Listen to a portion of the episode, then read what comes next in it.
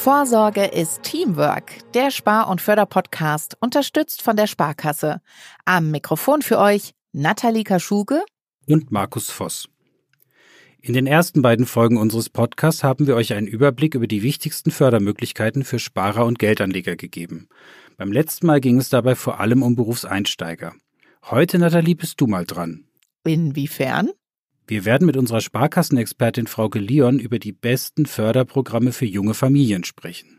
Und interessiert dich das nicht? Du hast doch auch Kinder. Ja, aber die sind schon größer als deine. In ein paar Jahren verlässt meine Tochter auch die Schule. Die meisten Förderungen sind aber eher für jüngere Familien interessant. Glaube ich. Fragen wir doch mal unsere Expertin. Herzlich willkommen, Frauke Leon. Hallo ihr beiden, ich freue mich hier zu sein. Hallo. Wer uns schon häufiger gehört hat, weiß, dass Frauke sich richtig gut auskennt mit den Förderwegen rund ums Sparen, Anlegen und Vorsorgen. Mal platt gefragt, Frauke, was ist der wichtigste Unterschied zwischen den Förderungen für Berufseinsteiger und denen für Familien? Hm, mal platt geantwortet, es gibt noch viel mehr Geld vom Staat. Auch für Nathalie? Auch für Nathalie. Und wie finden wir das heraus? Na, dazu müsste ich Nathalie zunächst einmal die Frage stellen, die auch jeder unserer Berater oder unsere Beraterin als erstes fragen würde. Nathalie, wie groß ist denn deine Familie? Ich habe einen Mann, zwei kleine Kinder, die noch in den Kindergarten gehen und wir haben einen Hund und ein Pferd. Okay, also für den Hund und das Pferd kann ich dir jetzt tatsächlich leider keinen Fördertipp geben, nur den Hinweis auf eine wirklich gute Haftpflichtversicherung. Aber für deine Familie fällt mir da schon was ein. Ihr könntet zum Beispiel ungefähr 950 Euro an Förderung bekommen und das jedes Jahr. Was? Wie das denn? Klopfen wir das doch mal ab. Habt ihr zum Beispiel einen Riester-Vertrag? Nein, ich habe äh, das mir mal kurz überlegt, aber dann gehört, das lohnt sich nicht. Mhm. Ja, dieses Vorteil zum Thema Riester-Sparen haben wir tatsächlich sehr, sehr häufig. Aber wenn man sich die Zulagen und die Steuervorteile anschaut, lohnt sich das tatsächlich doch. Du und dein Mann, wenn ihr beide einen Vertrag abschließt, bekommt zum Beispiel eine Riester-Zulage in Höhe von bis zu 175 Euro. Und für eure Kinder zum Beispiel noch mindestens 185 Euro drauf. Wie alt sind denn die beiden?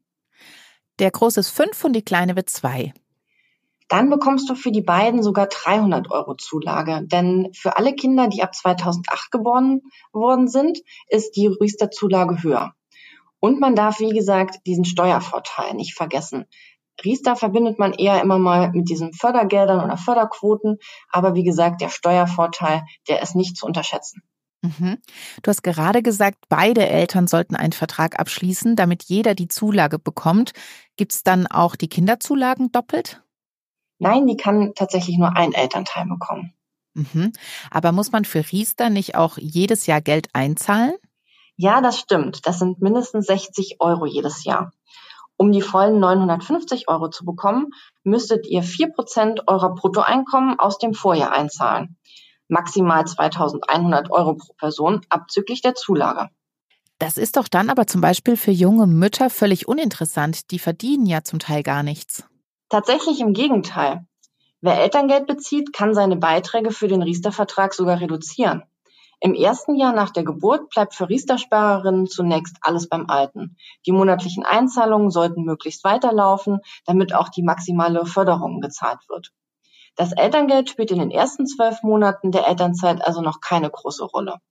Im zweiten Jahr, da ändert sich aber der Betrag, der eingezahlt werden muss. Denn das Elterngeld wird nicht angerechnet. Das heißt, du zahlst nur 60 Euro und bekommst deine Zulage und die für dein Kind drauf. Oh wow, das hätte ich jetzt tatsächlich so nicht gedacht. Wie viel Riester-Rente kommt dann durch so einen Vertrag am Ende bei rum? Ich mache dir einfach mal ein Beispiel. Als junge Frau, die heute 35 Jahre alt ist und 40.000 Euro brutto verdient, ähm, die müsste knapp 120 Euro jeden Monat einzahlen. Die 120 Euro, die setzen sich daraus zusammen, dass man vier Prozent von den 40.000 Euro brutto rechnet. Das sind 1600 Euro. Davon zieht man dann noch die Zulage 175 Euro ab und teilt den Betrag durch 12.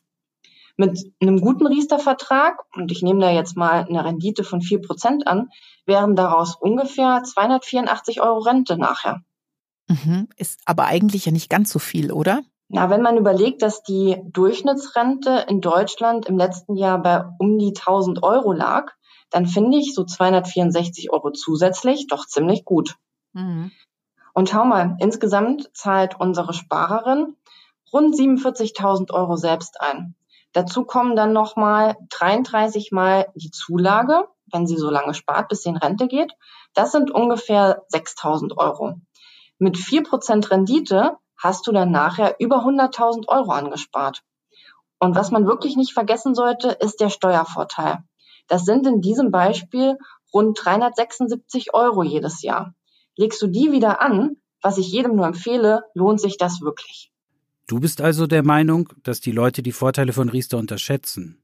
Ja, insbesondere Förderung, Steuervorteil und auch den psychologischen Effekt, dass das Geld in einen Riester-Vertrag geht, separat zum sonstigen Angesparten. Viele sagen sich ja, das Geld für die Rente spare ich mir lieber selbst an. Das ist auch erstmal kein Problem. Das kostet keine Provision, keine Gebühren und ich kann damit tun, was ich will. Das Problem ist aber tatsächlich, die wenigsten lassen tatsächlich dieses Geld auf dem Konto unangetastet. Oft geben sie das Geld dann doch aus. Für Reisen, für ein Auto. Und dann kommt irgendwann die Rente und es ist nicht genug übrig. Zumindest nicht genug, um die Lücke zwischen früherem Gehalt und Rente auszugleichen. Aber muss es denn immer Riester sein? Nein, insbesondere weil das aktuelle Zinsniveau für Anleger und Anbieter tatsächlich sehr belastend ist.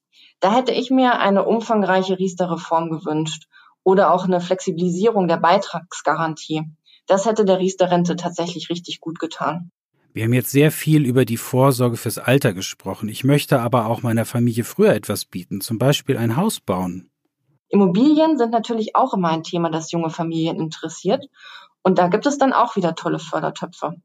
Auch wenn wir jetzt nicht mehr über Riester sprechen wollten, kann man das Riester-Guthaben auch dazu nutzen, seinen Kredit abzubezahlen oder sich den Traum von der Immobilie zu verwirklichen. Außerdem gibt es zum Beispiel noch die KfW-Förderung. Die staatliche KfW-Bank unterstützt mit Programmen Eigenheimbesitzerinnen und Besitzer beim Kauf oder Bau einer Immobilie. Man beantragt dann einen zinsgünstigen Kredit, der für Maßnahmen rund um das Wohneigentum genutzt wird und wenn man dabei noch besonders energieeffizient baut oder saniert, gibt es nochmal spezielle Förderungen obendrauf. Gibt es denn auch Förderungen, wenn ich ganz einfach nur sparen will? Ja, da haben wir in den vorangegangenen Folgen auch schon einmal über die Arbeitnehmersparzulage und die Wohnungsbauprämie gesprochen. Bei beiden Fördertöpfen haben verheiratete Paare einen Vorteil. Ihre Einkommensgrenzen sind doppelt so hoch. Das bedeutet zum einen, dass Paare die Förderung meist länger erhalten, bevor sie über die Einkommensgrenzen rutschen.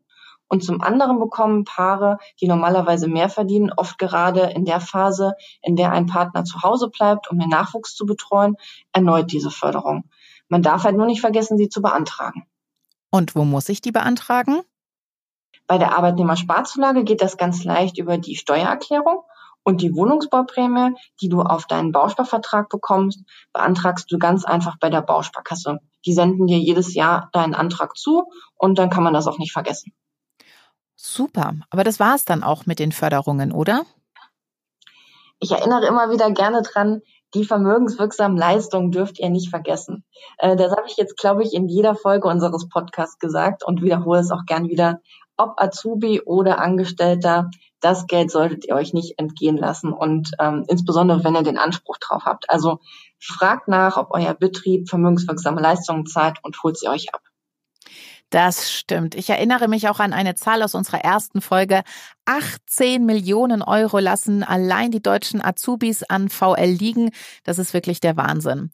Wir hoffen auf jeden Fall, dass wir euch bei dem Thema aufrütteln konnten und dass wir euch ein paar Ideen mitgeben konnten, wo ihr vielleicht auch noch ein bisschen Förderung abgreifen könnt, damit wenigstens ihr nichts mehr liegen lasst und die Förderung vom Staat so richtig nutzen könnt. Wie ihr gemerkt habt, gibt es viele Möglichkeiten, sich vom Staat beim Sparen und Vorsorgen helfen zu lassen. Wir hatten Riester für die Rente, wir haben über Immobilien gesprochen.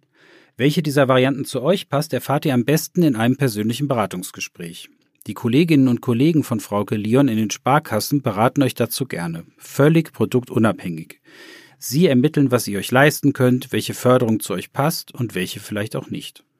Vorsorge ist Teamwork, so heißt unser Podcast. Und euer Team am Mikro verabschiedet sich jetzt. Wir bedanken uns bei Frauke Leon, unserer Expertin von der Sparkasse. Wir hatten den Luxus, dass wir Frauke direkt fragen konnten.